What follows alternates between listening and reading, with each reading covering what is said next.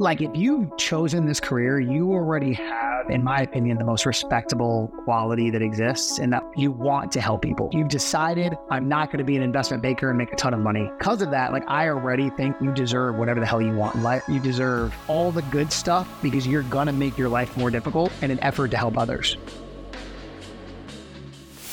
Friends, welcome to the Hardbat Athletics Inside and Out podcast. I'm your host, Derek Batman, and I am super excited for you to hear from our brilliant guests this season. My guest today is Nick Habich. Nick owns Shark Bite Fitness and Nutrition and Athletic Recovery Services with two locations of each business in Southwest Florida. Nick is an Army veteran and a two brain business mentor where he helps gym owners grow their gyms to help more people in their community. Nick also owns a team in the Florida Grid League. After all these years as a gym owner, Nick still has a deep love for coaching group classes.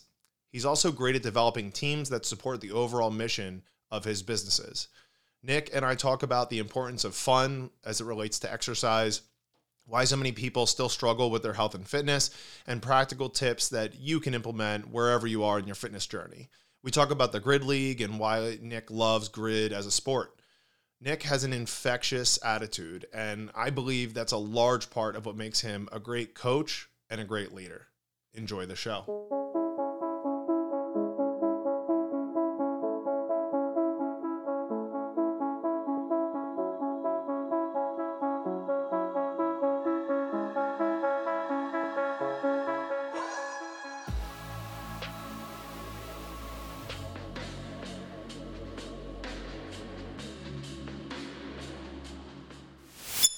Before we dive into today's episode, I want to give a huge shout out to our amazing sponsor, Lucid Branding Solutions. If you're running a service based business and looking to boost your profitability, you'll want to hear this. Lucid Branding Solutions is your go to partner for transforming your business's online presence. They specialize in creating visually stunning media that's not just eye catching, but tells the story of your brand in a compelling way. But that's not all. In today's digital world, having a strategy is key. Lucid Branding doesn't just throw ideas at the wall to see what sticks, they craft tailored digital media strategies that align with your business's goals, ensuring that your brand not only gets noticed, but remembered. And let's talk about leads. We all know how crucial they are. Lucid Branding optimizes lead nurture systems, ensuring that from the first point of contact, your potential customers are engaged, informed, and ready to take action. Plus, in a world driven by data, Lucid Branding Solutions stays ahead of the curve they provide top tier data insights, giving you a competitive edge and keeping your business at the forefront of your customers' minds. So, if you're ready to take your service based business to the next level with a branding strategy that's as smart as it is stylish, visit Lucid Branding Solutions today. That's www.lucidbrandingsolutions.com. Trust me, your brand deserves this kind of brilliance. Now let's get back to the show. Nick Habich, welcome to the show, my friend. Uh, what's up, Batman? How you doing? I'm good, man. How you doing this morning? I'm I'm good. I'm good. I uh, I just got to have an ice bath, so I'm feeling nice and awake. oh man, how often do you do that? Uh, do that? Um, I I, I, I bought an off brand that I'm not going to call out publicly on a podcast. Um, so it took like two months to get here, but I've had it officially set up for about three weeks now, and I'm pretty happy with it. So I'm, I'm doing it just about every day. Do you have the standing kind, or do you have to lie down? No, I, I, I can fit in it. Like you and I are both pretty tall guys, so I was really concerned about getting any of the brands that you that weren't spacious. You know, um, like the barrel. One, yeah, yeah. And I don't have very good squat mobility, so I didn't want to have to do like a deep squat. You know. Um, now this one I can sit in. I can get not fully laid out, but uh, I can get under pretty easily. So.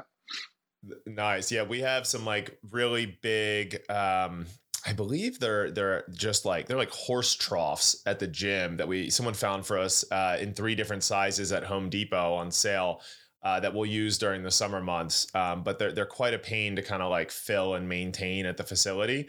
Uh, I had looked into uh, like the barrel that you can buy for your house that has like the little steps that get up into it. But for me, the thought of contorting my six foot four frame into this like barrel, I'm like something about this just is is not going to work out. Yeah, that's exactly how I felt. And the the uh, I you know I live in Florida, so I set up an ice bath probably two months ago, three months ago, four months ago, something like that, a while ago. And it took me, it was almost two hundred bucks worth of ice I had to get, plus plus a two hour setup was like, okay, you you sold me. I, I get it. Yeah. So wait, does yours automatically cool and heat? Yep, I have a chiller, so it just it sits at 10 degrees Celsius all the time. Oh, fantastic! Now, do you Yeah. have to put anything in the water, uh, like chlorine or anything to keep? yeah, I learned that the hard way because I wasn't putting anything in it. A- and I got in one time and I put my foot down and I slipped. I, I fell because there was like a, a nice little jelly at the bottom. oh, no, great little toe jam. Yeah. So Oh, that's funny. got to put like a little floater with like a cleaning solution in it. Yeah. Yeah, I had that experience. I um in moving to my new house a few years back, we we had a pool and it's beautiful and like the the previous owners had spent all sorts of money to put this thing in.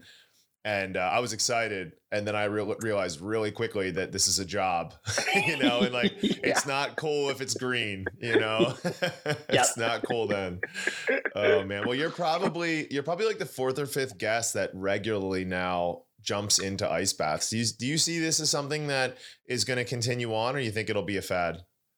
Um, I think just like anything, it'll be a fad for the most part, you know. But that, I mean, I'm I'm in this, I- I'm in the the corner of like if a placebo works, it works, right? If if something makes you, I'm, and I'm not necessarily saying ice baths are a placebo, but just in general, like even if they don't Yeah, have the world changing effects that some people will apply, they have. Um, if they make you feel better and it takes you four minutes, like what's wrong with that? You know? yeah. I will say I spent a couple months doing cold showers in the morning, um, and it was mainly because when my daughter was first born, it was like the easiest way to get myself up and moving that didn't involve 600 milligrams of caffeine.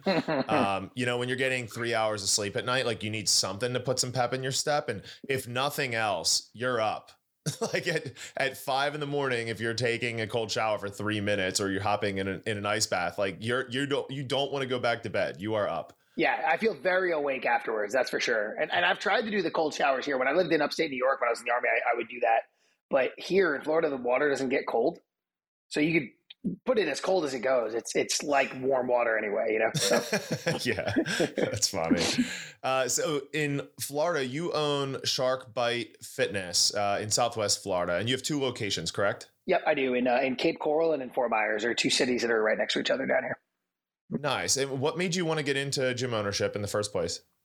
Um, so I was I was in the army when I was younger. I'm 35 now. I joined the army when I was 18, and um, I was not into fitness. I was definitely not like your normal, um, like workout head at all. Uh, I I knew I needed to be in better shape than I was, and army physical training sucks. Like that's a little known fact. It's very very lame. It's boring. It's not fun, and it honestly doesn't get you very fit. It just makes you very mentally tough. Um, so sometime in between my first, actually, I think right after my second deployment, I decided uh, like I needed to be in better shape. So I found CrossFit. Um, and I got my ass just absolutely handed to me in a CrossFit workout with somebody. Um, after I was talking all kinds of smack about how CrossFit wasn't very good. Uh, and I, I got hooked like immediately. I was like, okay, this is, this is something I want to be doing, you know? It's funny. You, I was just thinking, you never hear the opposite of that story. Like no one's ever like, I got into CrossFit and I found it really easy. Yeah. Maybe Mat Fraser, but like, see, mine is him. Your story is everyone's origin story with CrossFit. Yeah, and and in the army, especially at that time, uh, probably the entire military at that time, it was very popular to crap on CrossFit to just to just say it was lame. And, but speaking completely unknowledgeably, you know, no, the, none of these people had experienced it. It was just the boogeyman that you talk bad about, you know. Um, and then eventually, you know, one person would try it, and all of a sudden they were a cultist, and that little by little thing would happen to everybody you knew, you know. I think every time you introduce something kind of extreme to an to an average body of people, people love to make fun of it. Mhm. Do you know what I mean? Like I think you see the same kind of uh, mentality around some of these Spartan races and like the Ninja Warrior stuff. People are kind of like, "You're a you're a dad, bro. Like, why are you swinging around?" You know. Uh, so I, I think there's some of that, and obviously there's some jealousy baked in there. But um, yeah, I mean, I came from the traditional exercise science background, and I felt the same way. Uh, like everyone inside of the university level or at the university level would would just kind of like would would blow it off. They're like, "Oh, this is going to be a fad. It's going to go away. This is stupid." Yeah, that that was definitely part of it. You know, there were the, the, the traditional people who had run and done push-ups forever, and and done like men's health magazine stuff. That that was like how people in the army stayed fit, just believing the new fad was going to go away. But then there was also this uh, additional thing where most of the people talking about CrossFit were the officers.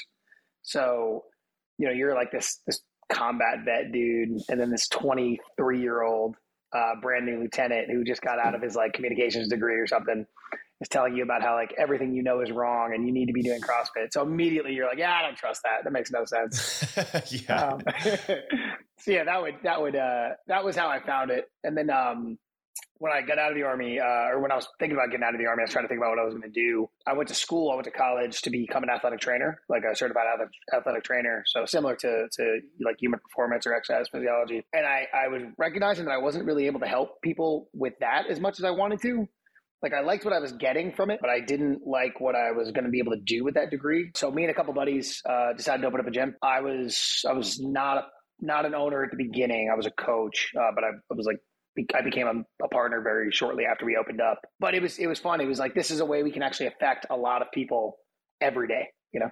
Yeah, I mean it's. Uh, it, it, I think it's one of the the easiest transitions into a, a, place where you can help the most amount of people in the shortest amount of time. Not to say that it's an easy transition in starting a gym, but in terms of like if your goal is to help people in the health and fitness space, it's it's one of the best avenues to do it because there's just so few barriers to entry in comparison to doing some other things. Yeah, when I went to I went to a course, uh, I think it was like I think it was called CrossFit Mobility back then. I'm not sure if that's still what it's called, but this is almost 10 years ago at this point and the physical therapist teaching it, he had a really good point. He was like, you know, I'm a, I'm a PT. I get to work with like nine patients a day. You know, that means I, I get nine people I get to have hands on or, or, make a connection or, or make an effect with. You're going to see 60 or 70 in a day.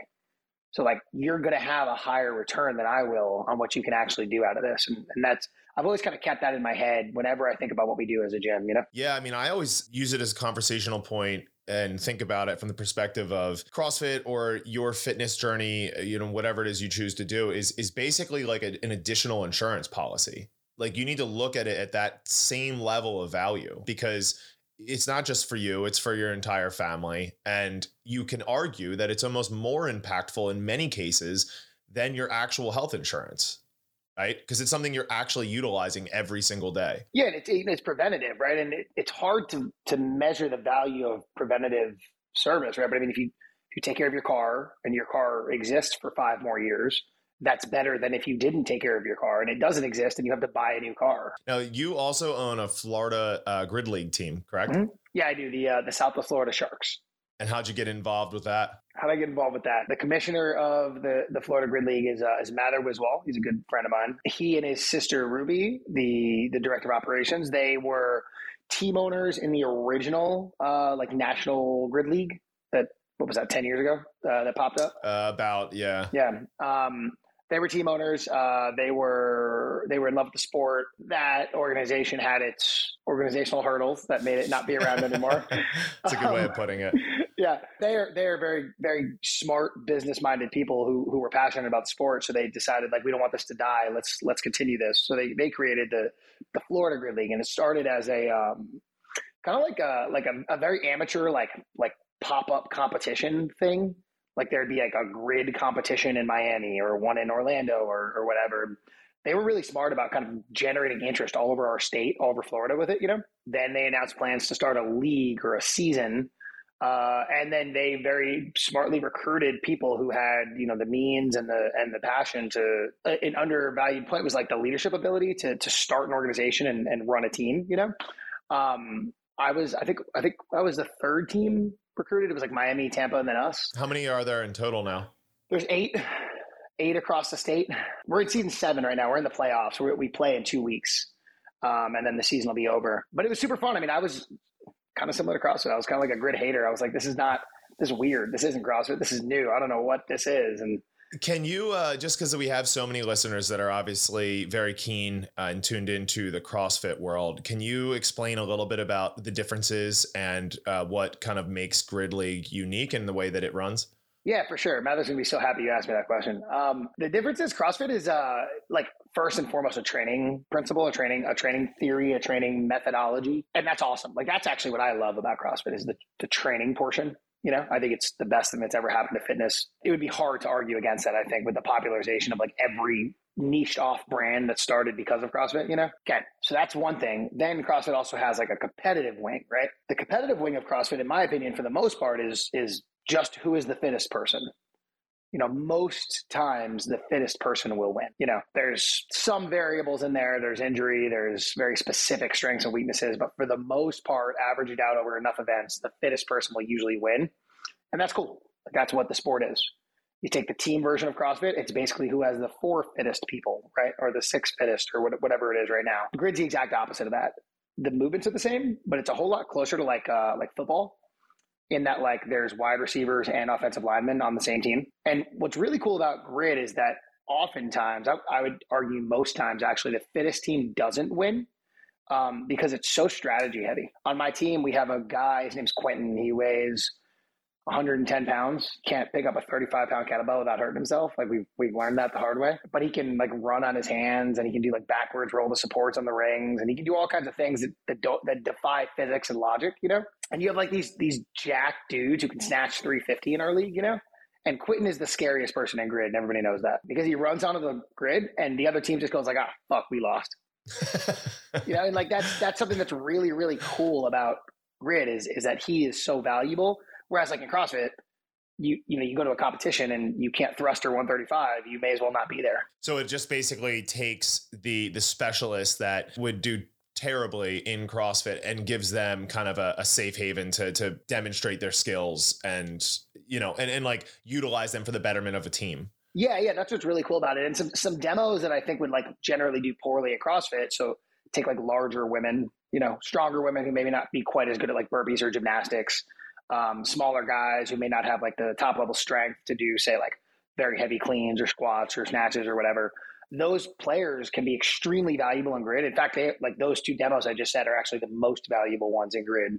Um, and it's up to a coach to put together up to 18 people and utilize all of their strengths, you know? Gotcha. Yeah. And are the events announced uh, in advance or does it, do they get rolled out as the event goes on? Yeah, I guess that's another difference, right? Is like we know our matches pretty early. Um, so like our playoffs are happening November second and third, I believe, uh, Friday and a Saturday. Like I know the match we're playing the Orlando Aces in, and I know the match that if we move on to the championship, we'll be playing the other team in. So our players have the ability to practice these things. There's just like tons of rehearsal and tons of looking for little ways to save one half second on a movement and to do that over 20 or 30 reps and then because of that win the race you know? Yeah. Now you're still competing in this yourself correct? I am personally not. This year i retired. I'm uh, it was it was just entirely too stressful to be running into a race jumping onto the sideline coaching it going back into the race. I decided like i'm at 35 i'm done. It's over. Yeah. I, I hung my sneakers up you know too many spinning plates, man. Yeah, Too many sure. spinning plates. Yeah, I mean it's uh it's so funny like coming anyone that comes from like an athletic background, it's so hard to hang it up. Um and the nice thing that I think is we're starting to see more of now is there's just more opportunities for people that want to compete in something and not take it like crazy seriously, but at least have some some performance based goals to to work towards. You can pick it back up whenever you want. It doesn't mean that it's it's ever going to be easy to put it back down. Yeah, I, like that's actually something that I think CrossFit is fantastic for. Right? Is the idea that like you're done doing the thing you did, whatever that is. There's a whole world of like semi competitiveness you can be jumping into. Yeah, for sure, and and at any level right? Like you could do the you could just look forward to the open every single year and never have any aspirations of going beyond that, but just wanting to compete within the pool of the people in your gym and the and people you're in your in your age bracket. Yeah, I love that. Now, alongside of running a grid league and owning two gyms, you are also a uh, gym mentor uh, or gym owner mentor through Two Brain Business, um, which I've been involved with now for a number of years. How has your experience as a mentor and working with so many different gym owners helped transform you as a leader and a gym owner? Yeah, yeah. So, right, with Two Brain Business, I'm, I'm a business mentor in the growth and ramp up programs. And then I'm a, I'm a coach in the Tinker Mastermind program. It's, it's been awesome. That's currently the most rewarding thing I do for sure. You know, you think about you, me, everyone we know when we were brand new gym owners, or let's not let's not just say brand new, but inexperienced, and more importantly, we don't have a network of people we can share information with. Like we don't have a group to learn from. You know, that that level of experience. Um, I love working with owners that are at that phase of their their career because it's all ambition, but no idea how to get there. You know, um, so I, I love it's like, how, it's like hard work without strategy. Exactly, exactly, exactly, right. And like, because you don't get into this industry generally with like without the passion portion. You know, there's like other things you could do. The, so I love working with that group of people and and and just kind of helping them understand how to connect A to B and B to C because the result can be so good and it the result that's I think that's something I'll say too that I love is that the result is different for everybody. Some people are trying to make a bunch of money. Some people are just trying to, to affect a bunch of change.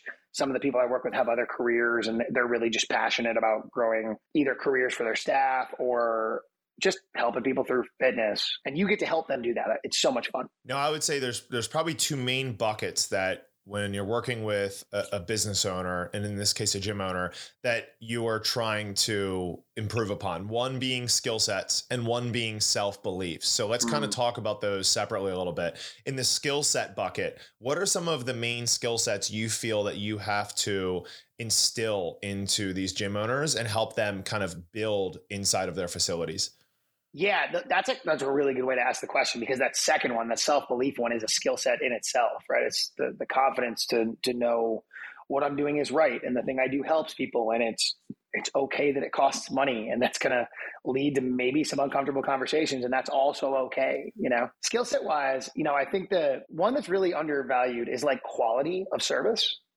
you know. Um, and that's hard to talk about sometimes from like a business mentor standpoint or or uh, even just like common conversation because it's a little taboo you know? But like if your service sucks your business is going to suck. You can't just say like i am crossfit therefore give me money you know? Well there's some immeasurables in there as well right? For like, sure. and, and sometimes this just comes off in the personality of the person running the gym and the types of people that they attract because of who they are yeah, right, exactly. Like if you're if you're a super combative person or if you're a super like outwardly emotional person, you're going to naturally attract those people, you know. And if you you aim that positively or negatively, you'll attract people who are attracted positively or negatively to that. You know, if you're somebody who posts inflammatory crap on Facebook all the time, it's not going to be surprising if you have those people join your gym a lot. You know.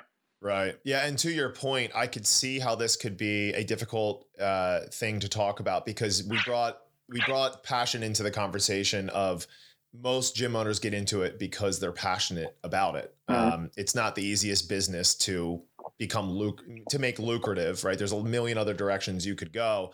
So because of that passion, there's usually some level of it, if not ego, at least there's this like internal fire and belief of like the thing that you're doing and being told hey you need to take the thing that you're doing and make it better can be a little bit of an ego hit i feel like for for young gym owners yeah, for sure. And I think that's one of the benefits of having a mentor specifically. Like, I mean, there's a million benefits, and you and I can both speak to them, but like, I think that's having the ability to have somebody who can be like, hey, look, I know you, I respect you. Here's a thing I'm telling you you might not like, but I'm only telling you this because like that's what you're paying me for. Having that, eh, I think is is invaluable because it's very easy to go down a path for a while and have nobody around you tell you it's a bad idea. You know. Yeah. So outside of quality of service, what else is on that plate? Yeah, I mean, understanding metrics. I think very few gym owners join, you know, start our career, start our business, understanding like the valuable things you need to know about your business. Um, you know, I think every, almost everybody I've ever talked to, I mean, I'm, I'll, I'll, just say me. I'll say me. I know when I first started, I thought having the most members was the most important thing.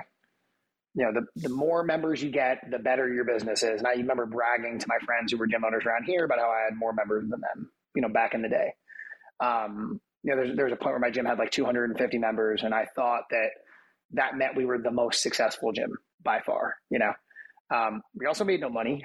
I didn't make any money. my my staff weren't paid. Um, we didn't have enough equipment. There's a, our coaching service was far lower than I thought it was quality wise. You know, so understanding metrics, but then like learning things like arm and leg. You know, your average revenue per member and your length of engagement understanding how valuable those are versus say your total number of members. I think that's something that we we have to teach people right at the beginning and that feels wrong you know? Because that's just not what feels like the correct metric because you want big classes you know? It's so funny when I whenever I use the term arm and leg with people that are outside of my space when I'm explaining something within the fitness industry, they always find it funny that it's like paralleled to like physiology. And I think to myself, but but it very heavily is because in the same way there's metrics that are oftentimes not being tracked with our fitness clients that just by just by like starting to measure things like food intake and regular weight check-ins it all all of a sudden it reframes the person's fitness journey right? And we see this all the time. Like the minute someone starts measuring their food and like tracking macros they're just like oh my gosh. Like they're they're they're thought process around food selection changes instantaneously. And I, am sure you see the same thing with gym owners is as they start tracking some of these really important, you know, key performance indicators, it starts to change their behavior of how they're running their gyms. Yeah, absolutely. Right. It's exactly like you get the person to start writing a food diary. All of a sudden they lose seven pounds. It's just because now I'm not eating three burgers, I'm eating one burger. You know, the the arm is the same way or, or leg is the same way or understanding, you know, your expenses the same way. Understanding maybe you don't need to buy a new rower every month. Like as soon as you start tracking that, it gets better. It's a wild idea. Yeah. Now let's let's move into the other bucket. So in terms of self beliefs, uh, what, what do you think are some of the biggest hurdles that gym owners need to get over in the very beginning? Yeah, this is this is my niche right here. This is the the thing that I am best at and I feel most comfortable working with is like if you've chosen this career, you already have in my opinion the most respectable quality that exists in that like you're altruistic, right? You you you want to help people. You you've decided I'm not going to be an investment banker and make a ton of money. I'm going to argue with a 40 year old dude who doesn't want to squat real well so that I can make his life qualitatively better. You know, like you've chosen that. So because of that, like I already think you deserve whatever the hell you want in life. You deserve all the good stuff because you're going to make your life more difficult and an effort to help others, you know? Um, so that group of people who, who's kind of struggling with that self confidence a little bit that am I really good enough to do this? Am I really helping people the way I want to be helping people? Am I ever going to be able to pay my mortgage? Like that group of people, like I love working with that demo. A big part of it is just remembering that like what you do saves lives. If you're in the gym space, what you do saves lives. And that's not an over exaggeration. That's not an embellishment. We just talked about like this is preventative medicine and we, we don't call it that yet, but we will eventually. You know, like this is as important as any doctor's visit you've ever been to, I guess, until you have something terminal and it needs to be taken care of. You know, like the the idea that you're going to choose to do this with your life means you deserve as much reward as is possible.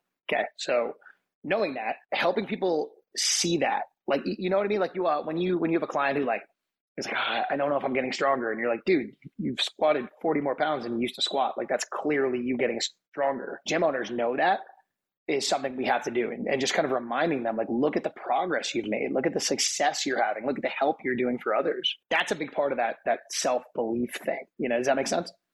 It reminds me of the gap in the gain mm-hmm. in the difference of constantly comparing ourselves to other people in the industry or our competitors, um, the people we may look up to, rather than comparing ourselves to our the previous versions of ourselves and looking back in, in our track history and seeing all the improvements we've made to get to where we are. You know, I, I think, and again, like I, I'm going to keep making this parallel just because it's so simple. Like there are people that have fitness goals that they ha- they have a three year goal that they want to accomplish in three months right and i'm and, and, but gym ownership's the same way like mm-hmm. you, your description of of lack of self-beliefs is like it just so heavily reminded me of my first like five or six years of gym ownership of there was a point in time where i was wondering i was like if i choose this path long term am i actually going to have to sacrifice all of the other things in my life like is this is it that level of a sacrifice that i'm not going to be able to have multiple kids because i can't afford it i won't be able to have a mortgage because i can't afford it right like there I won't be able to tra- ever travel. Like I, I don't think I traveled f- more than like a weekend at a time for like the first six years of owning a gym. Same, you know, yeah. and like, and so it's it's just funny like when it's so hard to get yourself out of that mindset without the presence of a mentor. And I think that that's really the biggest like transformative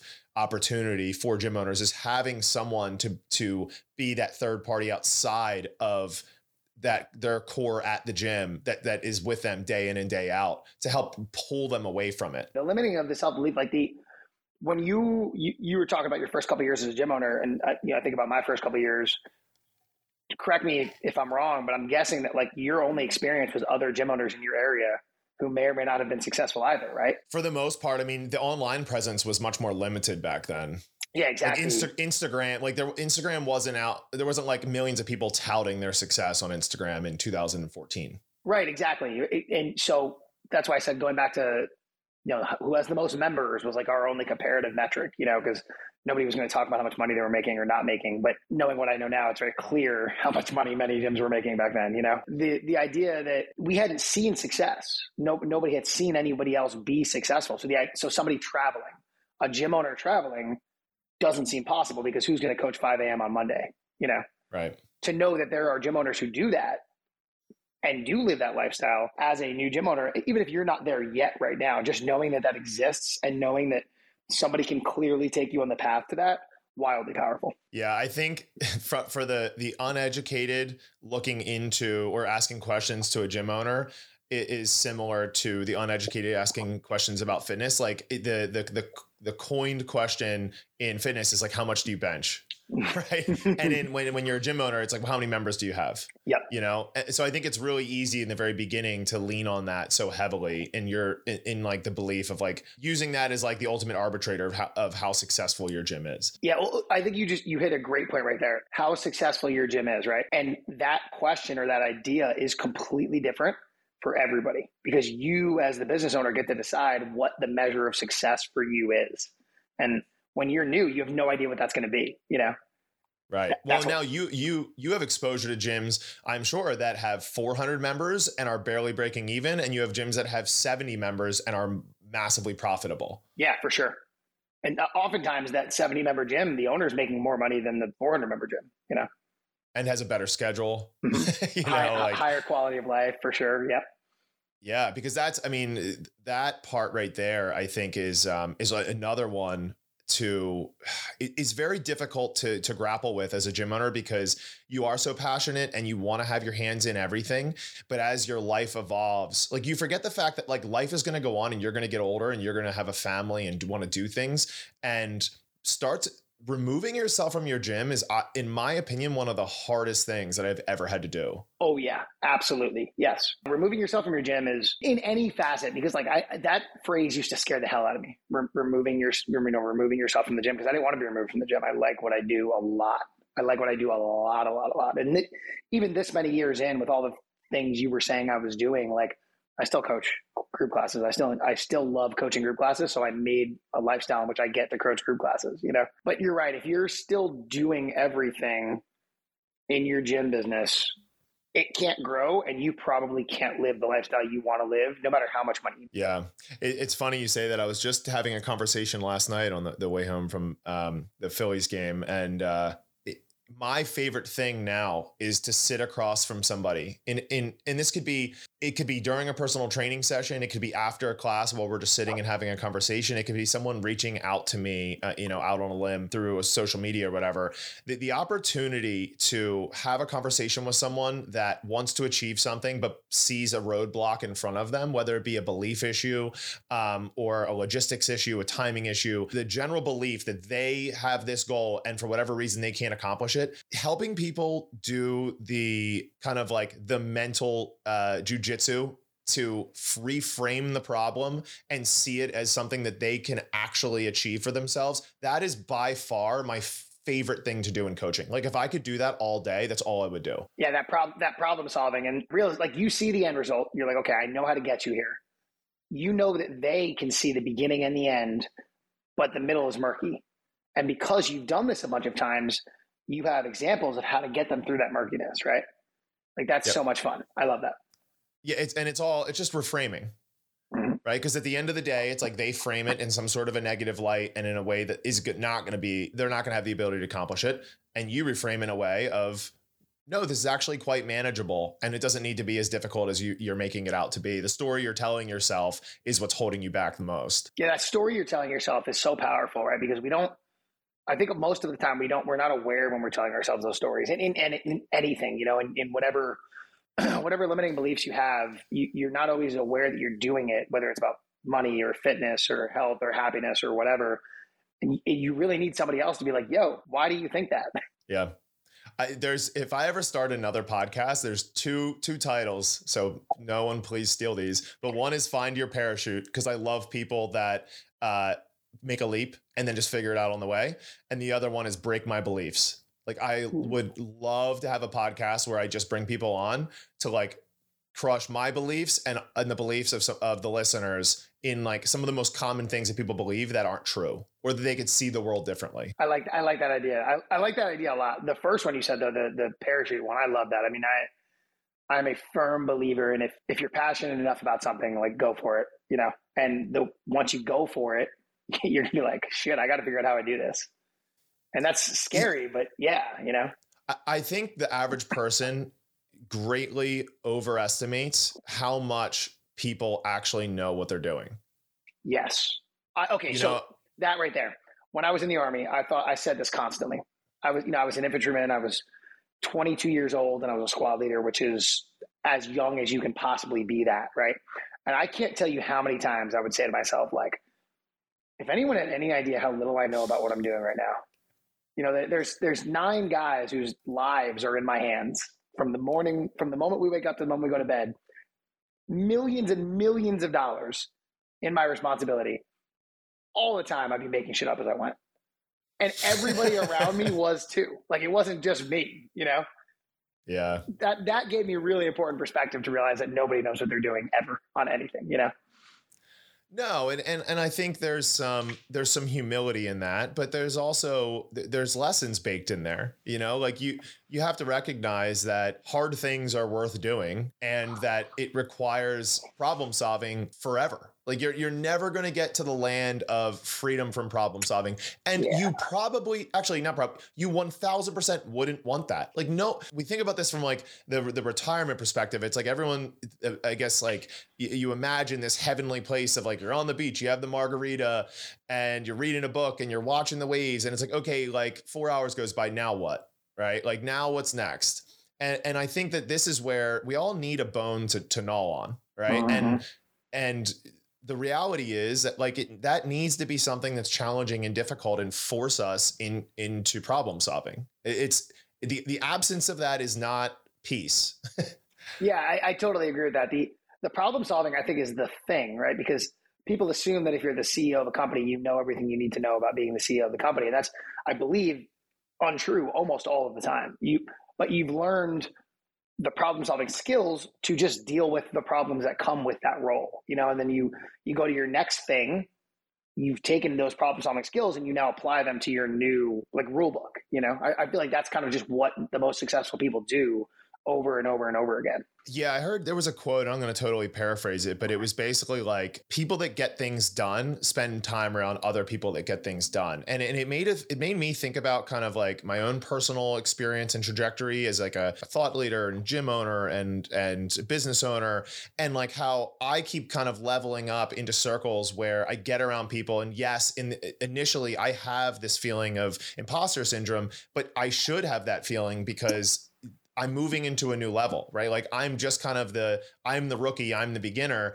But what it does is it expands, speaking of breaking my beliefs, it expands my worldview because like I see now 30 different opportunities or angles or directions that I could take with my life that I didn't even know existed prior to that.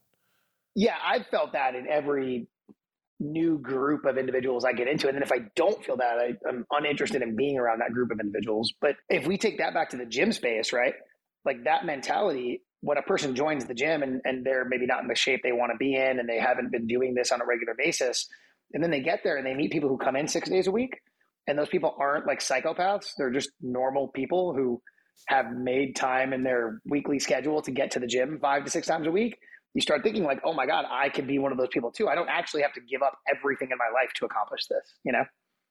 Yeah i don't remember who said this but eh, there was a quote that went out that was like your your heroes are just people that became incredibly obsessed about a very narrow field of things and did it for a very long time right? And it's like i think that's how people view people that are in their 40s or 50s and are just unbelievably fit. It's like the, the reality is they're just average people that have consistently worked out for two or three decades. Mm-hmm.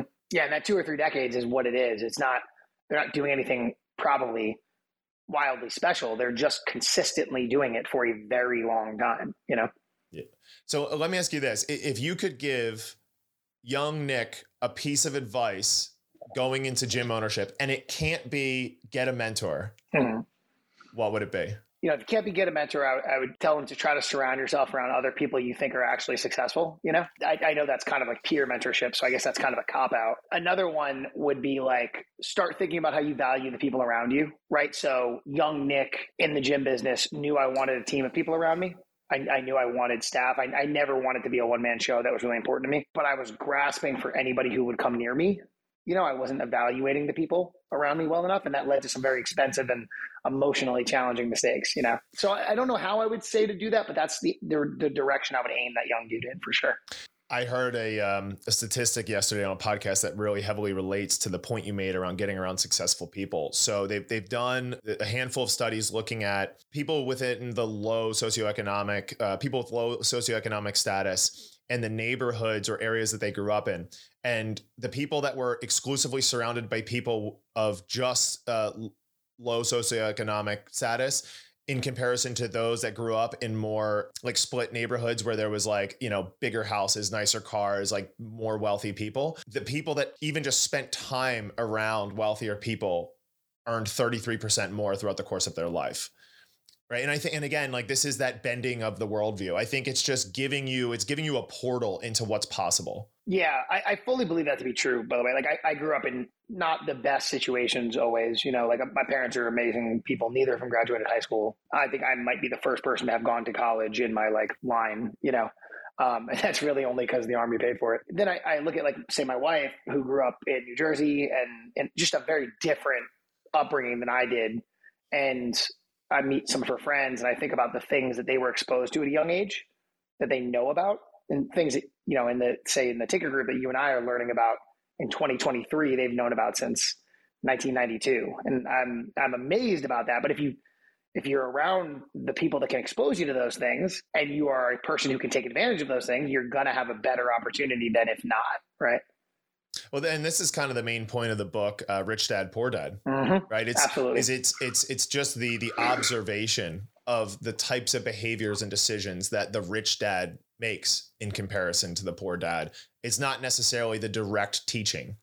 Yeah, and you ever you ever get exposed to something so much you think like, oh, I don't have to actually consume that media because I know the, I like I know the idea to it that was Rich Dad Poor Dad for me. I'd like heard so many people talk about it that I didn't think I ever needed to actually listen to the book or read the book. Um, I, I listened to it a month ago and I was like, my God, where was this 10 years ago, dude? Like, what? my life would have been so much easier and I would have made so much more money if I would have just read this damn book. You know? Yeah, it's it's I'm not far off from you. I think I listened to that on audiobook probably a little over a year ago. And it was the same thing. It was like to me, I put that book on the same level as like um uh, like how to win friends and influence people. Mm-hmm. You know what I mean? It's just like it's a classic. Everyone talked about it. You're like, yeah, yeah, yeah. You know, and like luckily for me, I was forced to read How to Win Friends and Influence People when I was in college, and I loved it. And I've read it multiple times since. But there are other books that I'm just in the same boat. I'm like, I'll get the summary. Yeah, yeah, right, exactly. Like I've heard about it enough. I'm sure I know the keynotes here. Yeah. yeah. Now, when you and I were in Austin for a Tinker Meetup, we nerded out for probably a good hour just talking everything CrossFit and fitness and nutrition and health um, while we were probably eating not so healthy food ourselves. Uh, the, the, good old the irony of gym ownership. Um, but with that said, I, I want to dive down this rabbit hole a little bit because I think that we're i don't want to say we're at a precipice but like we are we are at a very interesting time especially in the united states as it relates to uh, the obesity epidemic um, and some really big decisions that need to be made in the way that healthcare and preventative healthcare for that matter are going to take place and uh, influence our population over the course of the next couple decades. So my, my first question is, what do you think are some of the, the biggest opportunities that we're missing out on at this very moment to, help transform the current epidemic that's going on with our health in this country?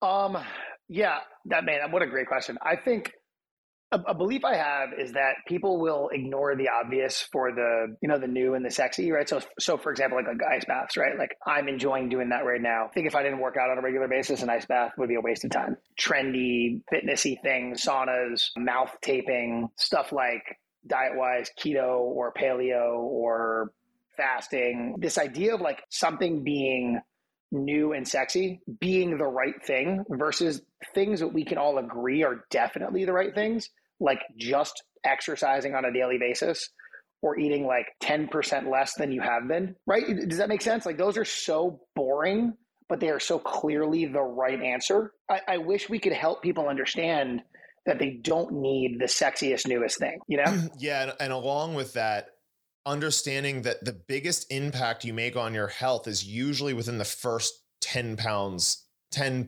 pounds or 10% of, bo- of body weight lost right? Like in other words the biggest increase in your health and fitness occurs from the lowest quartile to the second quartile. Mm. it's not from 75% to 90% it's like at that level yes like your your performance indicators look great but like your level of health doesn't adjust that much. But just going to the gym two or three times a week, just starting to drink enough water, just starting to get in 7,000 plus steps a day, those move the needle way more than like trying to attain this like yeah, bodybuilder yeah, for sure. type that, look. That exactly. I um, listened to a Ben Bergeron podcast. Can't remember if it was his or if he was on somebody's. Probably about a year and a half ago, and um, he said something on it, or maybe it was the other guy. I can't remember. They said something on there that like rattled my brain because it was a thought I've had inside, but I hadn't put into words.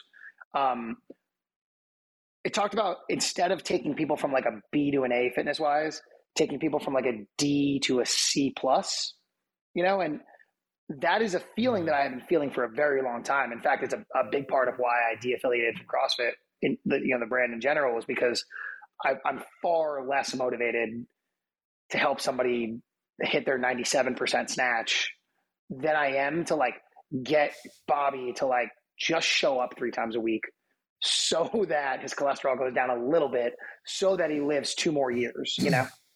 and maybe not the two more years, but his quality of life for those two more years is 40% higher. You know what I mean? Yep. Yeah. You know, I, I want to bounce something off you. I was th- uh, thinking about this last night as I was wide awake from screaming at a Phillies game for about four hours. I was thinking that most people need to get there's a certain hurdle that people need to get over that create a life of fitness and health that is worth maintaining right? So let me expand on that a little bit. What i mean by that is if you don't go to gym the gym at all and you don't eat healthy at all you likely also do not take part in activities in your life that you look forward to right that require some level of, of physical competency right? Whereas when you introduce that and you get Bobby to start going to the gym three days a week and make some slight adjustments to his nutrition, and he starts to see changes to his body, both in the way that he looks and in the things that he can do. And he now can take part in physical activities, playing with his kids, throwing a ball, doing what, going on longer walks, being able to play 18 holes and not have swollen knees now he has a life, right? And a level of fitness that is worth maintaining. And I feel like getting people over that initial hurdle is so helpful because it just increases the likelihood mm-hmm. that they're mm-hmm. never yeah, going to give it up. Never giving it up is the real thing, right? Because you don't have to be the fittest person in the world, but you have to. Uh, damn it! I wish I could remember who said this to me, but you know, a 55 year old didn't forget how to jump yesterday. They haven't jumped in 30 years, and that's why they can't jump right? Like the, the idea is that like, like I have a guy at my gym, his name is Joe. He's 78, 78, 79. Uh, we work out together on a pretty regular basis. He'll, he'll come to our, he'll come to a class and I'll hop in with him and when we work out and he does stuff that people I know who are 35 can't do.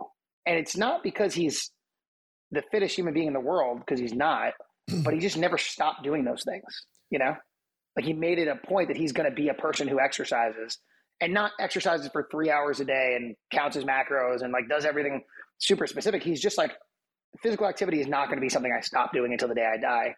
And he's 79 and a whole bunch of his friends aren't around anymore, but he is, you know? Yeah. Well, and much like we talked about how in business ownership and, and be, becoming an entrepreneur, you, spending time around successful people is really transformative. The mm-hmm. same is yes, true is. on the fitness side. If the more time you spend around people that just are making a million small decisions differently than you were in your previous life, it, it persuades you slowly, but definitely over time to where like you're grabbing one thing over another when you go out to the barbecue, right? Or you're choosing to do your 10 minute workout because you don't have time to put an hour workout, but before you would have just stayed in bed, right? So it's like, it's those little decisions that rub off on you from spending more time around active people that I feel like really start to help yeah, I, I had a really right impactful direction. thing happen. I, so I just got back from my honeymoon two weeks ago, three weeks ago, something like that. And um, we took a cruise. We went to, we went to Europe, went flew to Greece. It was, it was amazing. I could talk Nice. about that for an hour. We won't, but I, I hopped on a cruise in Greece and we went through like the Greek Isles and went to Turkey and it was fantastic. Right. So again, I live in Florida. Uh, in our in our no sweat intros and our consultations, pretty often people will say to me like, "I want to be able to go on a cruise and and do something fun, right? Because we'll have like an older population down here, you know." Um, and I think I maybe didn't have a reference for that to what they were talking about. In my mind, I was like, "You're on a boat, dude. Like how how physically inactive are you that you can't enjoy being on a boat, right?" So Okay. Now, fast forward to a month ago, I'm on this cruise. Every day we would go do these excursions, right? And you hop off the boat, you, you get sometimes on another boat, other times onto the dock, and, and then you go do these things. The first day, we walked around for seven and a half hours through like a busy city in, in Istanbul, Turkey. And I'm watching these people that are, are older have to just not walk anymore. Like they're, they're just like, I'll catch you later. I'm done for the day. Then there were a couple other days where people would get to the excursion, and these people were clearly not healthy individuals and recognize that they just can't do it. So they've spent money on it and they can't partake in this anymore, you know? Or people just never left the boat because they couldn't get off the boat. And I, it was a, it was a definitely a glass shattering moment for me, you know, that, that that's what the downside of all this is if you don't do these things, you know? I had I had a very similar kind of like epiphany moment when so I went to Italy over the summer and there were five of us 25 in total I think but but in terms of how we were traveling with there were five of us and one baby my 3 month old and we had 23 bags so going from the airport to the hotel to trains to other like trains and logging all of that stuff i thought to myself like in people people assume that when they retire they're going to be able to travel right? And granted they're not going to have 23 bags but just seeing the like hustle and bustle of like getting from one place to the next and like having to like scurry through these different um train stations and whatnot i was like this is a chore. Like i'm yeah. sweating right now you know? And i'm i'm 34 years old and fit so imagining myself twice my age right it's like you're going to need to still possess a good amount of cardiovascular endurance and muscle strength to be able to do this Yeah, you don't have to be it the fittest person in the world. That, that's not. You don't need to have a six pack, but you need to have done things where your legs bend and you have to pick up your own body weight again. You know, like we went to Santorini, Greece, which is one of the last days, and that's like one of the Instagram islands in, in Greece that everyone's always taking pictures in. You know, it's it's like up in a mountain basically, and the only way up and down is via these like cable cars, right? And the cable cars broke when we were there. So to come back down and to make it to our boat in time, we had to walk down a mountain basically, right? And it took us 30 minutes to do this. And like, I'm, you know, I'm pretty fit. There were people who just couldn't come down. Like the boat had to wait because half our boat couldn't get down. I'm not talking about people who were like, yeah you know, suffering from disabilities, injured. Like I'm just saying people who were like too unfit to live life and make it back to the boat to go eat and drink, you know? it, there's so many eye-opening experiences the more that we like Mhm. the more we travel and get outside of our our comfort zones as gyms because we i think we forget sometimes just how much of a filtration system a doubt. our yeah. gyms are uh you know even because even the most unfit person that walks through our doors changes fairly rapidly if they can if they're consistent if nothing else in terms of their mindset yeah, I can do things. around I can do fitness. these things because I've seen other people do these things. Yeah, exactly. Mm-hmm. I am a capable person. Yeah. Now, one of the biggest battles we face in the fitness a- and nutrition industries is the fact that, you know, we, we hear the analogy of like when you don't take care of yourself, your body becomes your prison. And this might be a controversial take, but I see it as though medicine has has while there's been some massive upsides to it, it has largely just removed the death penalty, right, from that prison in the way that if you got diabetes 500 years ago, mm-hmm. you weren't making it, right? If you got hypertension 500 years ago, you weren't making it. Now, people are able to go to the doctor and get prescribed a whole slew of medications, right? That come with obvious, you know, trade-offs and side effects, but that can at least prolong their life to be able to negate some of the the negative effects of these different disease states. And I think that this this puts us in a difficult situation because now as we're starting to see this emergence of weight loss drugs that personally like I have grown to appreciate the fact that they have their place at the right place and right time um, for the right individuals. So as long as they are combined with uh, yeah, lifestyle like change, positive yeah. lifestyle yeah. changes, right? Right. But, but but at the same time, like where we talk about preventative care, preventative medicine as it relates to the stuff that we do inside of our gyms. And it's it's a really hard conversation to have with a population of people that I feel like have been are just like constantly inundated with all of the things they could take to alleviate yeah, their symptoms. Uh, that's that is such a problem because no matter what is created, you will still have to be physically active and eat a little bit more okay than you want to. Like those two will never change. You uh, like Ozempic, right, or, or whatever the other weight loss drugs are that are out there. You know, I have a couple ladies in my gym who've chosen to do that. That's cool. Two that I'm thinking of very specifically are in incredible shape right now because not only did they do that, but they also made positive life change along the path of doing that and maintained those positive lifestyle changes.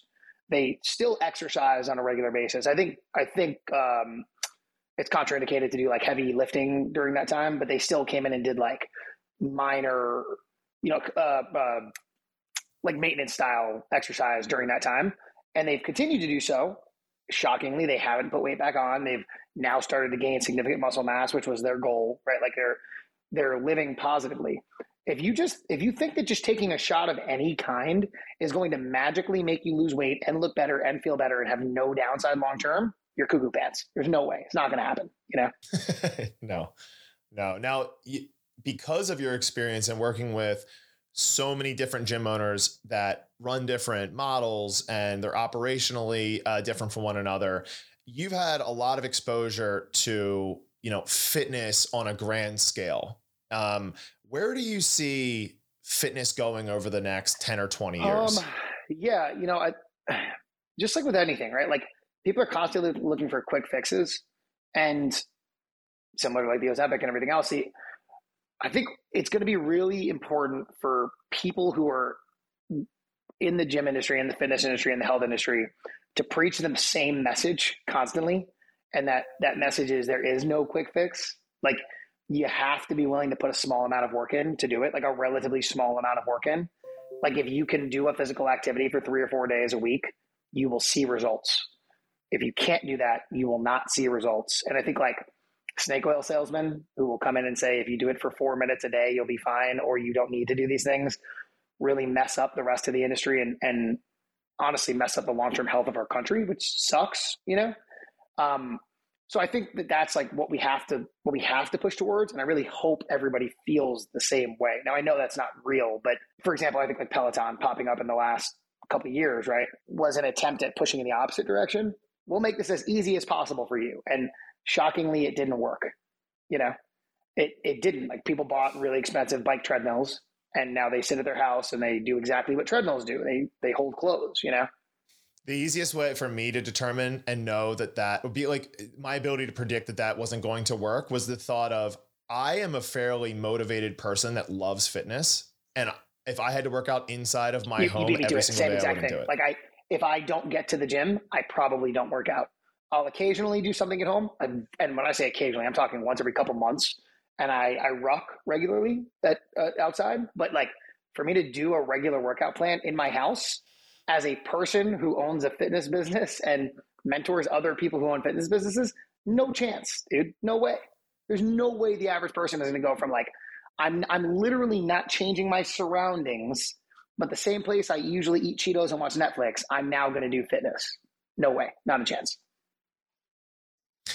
I would love to see some research being done on looking at the the differences if you were to pick like three key performance indicators of fitness and you were to look at a group that's working out at home and then another group doing the exact same workout inside of a gym environment at the differences. So if you were to track like calorie expenditure, uh, like heart rate and you know respiratory rate, the, the differences between the two of those. Because I think just that environmental shift in and of itself would be so yeah without a doubt. and like you know you and I both do sales consultations with with leads and potential members. And the easiest way I know that someone's like lying to me is when they say I'm going to do a workout program at home like I know that's not true I, I'm sorry I maybe you're the 0.001 percent who I'm wrong about and you're going to make significant lifestyle change but like when I hear that I just know okay you are not going to make any change I know this now. You're not serious about this part of your life right now. I mean, that's why we say to our sales team all the time, like the, the best thing that you can do is help the person make a, a, mm-hmm. an informed decision.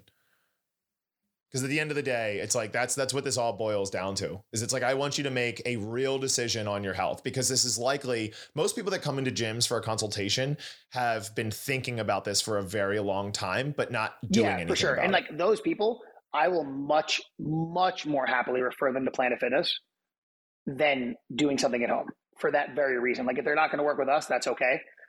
Go to a place where you have to have some kind of financial commitment and you have to have some kind of environmental shift because you're not going to make change or you would have done it already. You would have never come in here, you know? Yeah. Now we've seen there's been quite a shift over the years from personal training to like, you know, very large groups to now like groups plus semi private to more of a hybrid model.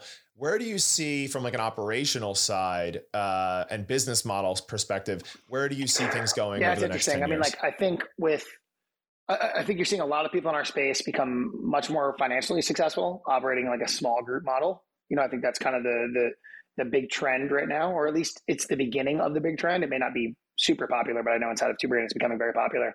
I think that's always going to compete with the idea of the general population looking at fitness as like a commodity. You know, the the fact that Planet Fitness exists and and the the fifty thousand brands who have copied Planet Fitness is that they're price anchoring in the opposite way at a very low price point. You know, so if you if you are a gym, you are always competing with that whether whether your service is anything like that, you're going to have to compete with that because they have inundated the market with gyms cost between nine and thirty five dollars a month. You know, now you and I both know, and many people I'm sure are listening to this know that our gyms are nothing like Planet Fitness. And I'm not even saying that they're necessarily better, although I obviously think they are. I'm just saying that they are literally not the same thing at all. Um, but because of right. that, we will always have to deal with a smaller, or, or I guess I would say lower price point then it's probably appropriate. Like imagine you go to something every single day for a month. You should probably pay more than hundred bucks for that. Like you're like you're getting significantly more ROI on that. That the idea is because of that, I think larger groups are probably going to have to always continue to exist because there will need to be a, a lower, you know, a comparably lower price point to, than to like a small group training or personal training style program. Um, so I think what we'll see is is continued shift in the smaller size of groups, but there'll still be groups around. Yeah, I think ultimately we're playing this game of trying to maintain a level of fun and effectiveness. And and and the ways in which we make that happen, I think it depends on how the individual defines them, right? So, like what one person finds fun for their fitness may not be what the other person does, and how one person defines effectiveness may not be what the other person does. So, for example, like I have people that come to my gym and they don't have any sort of like astronomical fitness goal, uh, but effectiveness for them is they leave feeling better than they came, right? Um, whereas I have people that have very specific very uh, uh, you know upper echelon fitness and performance based goals that they give their soul to, to accomplish right? So their their definitions of effectiveness can change a lot. And fun for that person is coming in and like going as hard as they can on every single workout. But i think that what we can do is is create an identity with our gyms to attract one or both of those people depending on how you run your gym. And whether that be in a small whether that be best uh, accomplished in a small group, whether it be best accomplished in a large group or best accomplished one on one, I think is just to be determined by yeah, the market. I, I just wish owners. that I wish people would would take a little more control over their own uh, over their own goals here. You know, I, I mean, I'm, I'm just talking about like human psychology in general. Like, I wish people would say like, "Hey, I want this thing." Therefore, I recognize that I may have to sacrifice something to achieve this thing. Maybe that that something is some of my time, some of my money, some of my ability to do X or Y because of the return I'll get for doing that. Um, and if, if the general population would do that more, I think they'd both see better results and be happier. Um, but you know, we're talking about very deep psychology at that point that we don't have the ability to shift in any way. You know. Well, Nick, I know we can keep going here, but we're an hour and five in. Um, I really appreciate you getting on the podcast. Uh, I knew this was going to be an awesome conversation. I would definitely love to have you on again. Uh, tell the listeners yeah, where thanks, they can learn um, more about you. You can find me on Instagram at uh, at Nick Habich. Uh, you can check out my gyms at, at sharkbite.fit. Um, if you want to check out the Sharks, we're in the playoffs. Uh, check out at SWFL Sharks on Instagram. Um, we got websites all at the same names too, but I know that everybody uses social media at this point, so just check us out there. Fantastic. Well, hey, thanks again for coming on. If you feel like the gym is one big confusing and intimidating playground, a personalized coach from Hardbat Athletics can work with you remotely to help match your goals to an actionable plan. You'll get workout videos and descriptions and have access to coaching calls to make adjustments when you need them. Let us take the guesswork out of your fitness and nutrition. Visit www.hardbatathletics.com to chat with a coach today.